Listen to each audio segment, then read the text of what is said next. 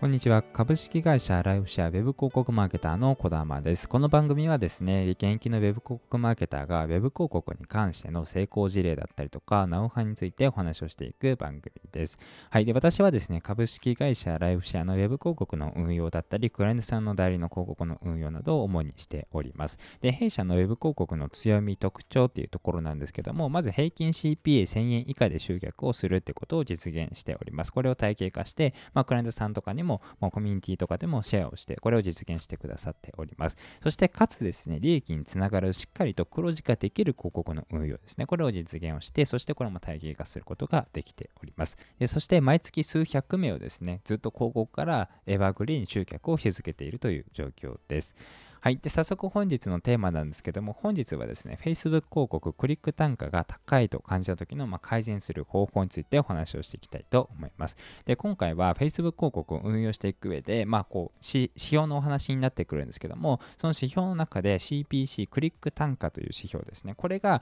高い時の、まあ、改善のお話、具体的な改善方法についてお話をしていきますので、ぜひですね、この CPC が高いなというふうに感じていらっしゃる方、そして CPA が高いなと感じている方もこれ非常に大切なお話になってきますので、ぜひ最後までご視聴いただければなと思います。で、本日はですね、3本立てでお話をしていくんですけど、まず1つ目ですね、CPC とは何なのかってお話を軽くしたいと思います。そして次に CPC が高騰してしまう原因ですね。そして CPC の改善方法についてお話をしていきます。でまず1つ目が CPC とは何かということなんですけども、CPC とは広告1クリックあたりにかかる単価、費用になってきます。で具体的な話っていうのは後事をするんですけども、この CPC、クリック単価が高くなりすぎるとですね、CPA の高騰の原因になってしまうっていうことにつながってきますので、ぜひ CPA が高いなと感じている方は、こう CPC が影響している可能性もあるってことを頭に入れておいてください。で実はですね、CPA を抑えるために、この CPC という指標、これはすごく重要な指標になってきます。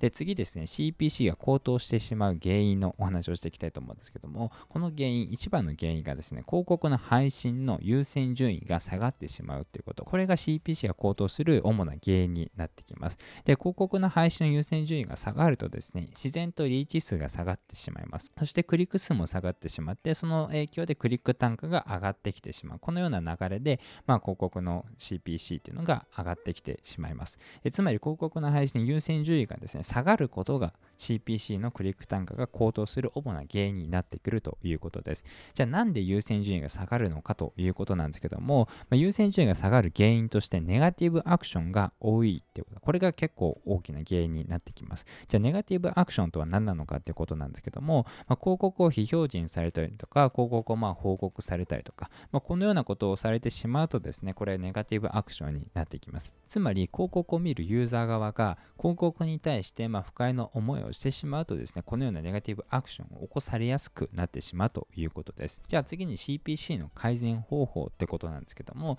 CPC の改善方法として、まずネガティブアクションを起こされないようにする。これが結構大切になってきます。まあ、具体的な方法じゃあどういうふうにやっていくのかっていうことなんですけども、まずフリークエンシーをチェックするってことです。フリークエンシーとは何なのかということなんですけども、これは1人に対してどのぐらい何度広告が表示されるのかってことですね。この指標になってきます。この数がですね、多すぎてしまうと、まあ、何度も何度もこう1日の中で同じ広告、興味のない広告が何度も表示されてしまうと、これうざいとか見たくないとかというふうに思ってしまう、まあ、原因になってきてしまいますので、まあ、このように思われてしまうとですね、ネガティブアクションを起こされやすくなりりますので、このフリークエンシーですね、何度も1人の人に対して、まあ、表示されているっていう場合はですね、これを改善した方がいいのかなと思います。で次ですね、オーディエンスを変えてみるっていうことですね。で、オーディエンスはですね、これ実は結構変えることで、よりあなたの商品のに興味があるユーザーに表示される可能性がすごく高くなります。そして CPC が改善しやすくなります。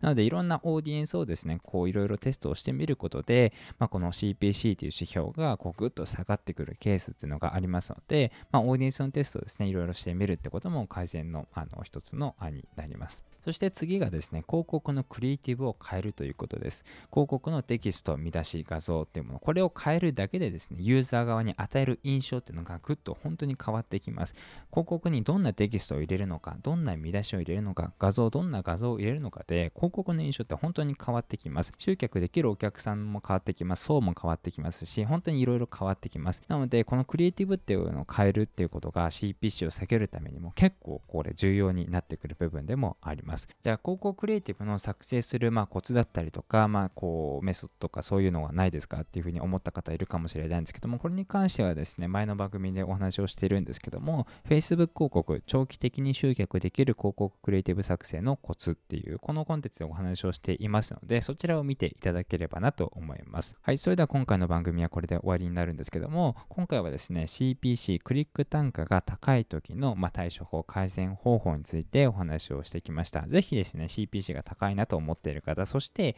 CPA が高いなと思っている方はですね、ぜひこの今回のお話をですね、参考にして改善をしてみてほしいなと思います。はい、そして最後にですね、一つご案内というものがあります。弊社ですね、Facebook 広告の、まあ、運用の攻略方法っていうのを一つの無料動画コンテンツにまとめて、それをま用意をしております。で、その中でまどんなお話をしているのかっていうことなんですけども、CPA を安くするためのまコツだったりとか、広告から集客をして、そして売り上げにつなげる。売上につながりやすくするコツ、そして、まあ、広告審査ですね、これに通過しやすくする配信のコツっていうものをお話をしています。まあ、これは一部なんですけども、このようなことをお話をしていますので、ぜひ興味がある方はですね、ポッドキャストの説明欄のリンクをポチッとクリックして受け取ってみてください。で、YouTube で聞いている方はですね、YouTube の説明欄のリンクをポチッとクリックして受け取ってみてください。あと今後の配信のお見逃しのないよう、ぜひ、ポッドキャストの方は、ポッドキャストのフォローをお願いします。そして、YouTube は YouTube のチャンネル登録、高評価をぜひよろしくお願いいたします。それでは今回の番組は終了にしたいと思います。また次回の番組でお会いしましょう。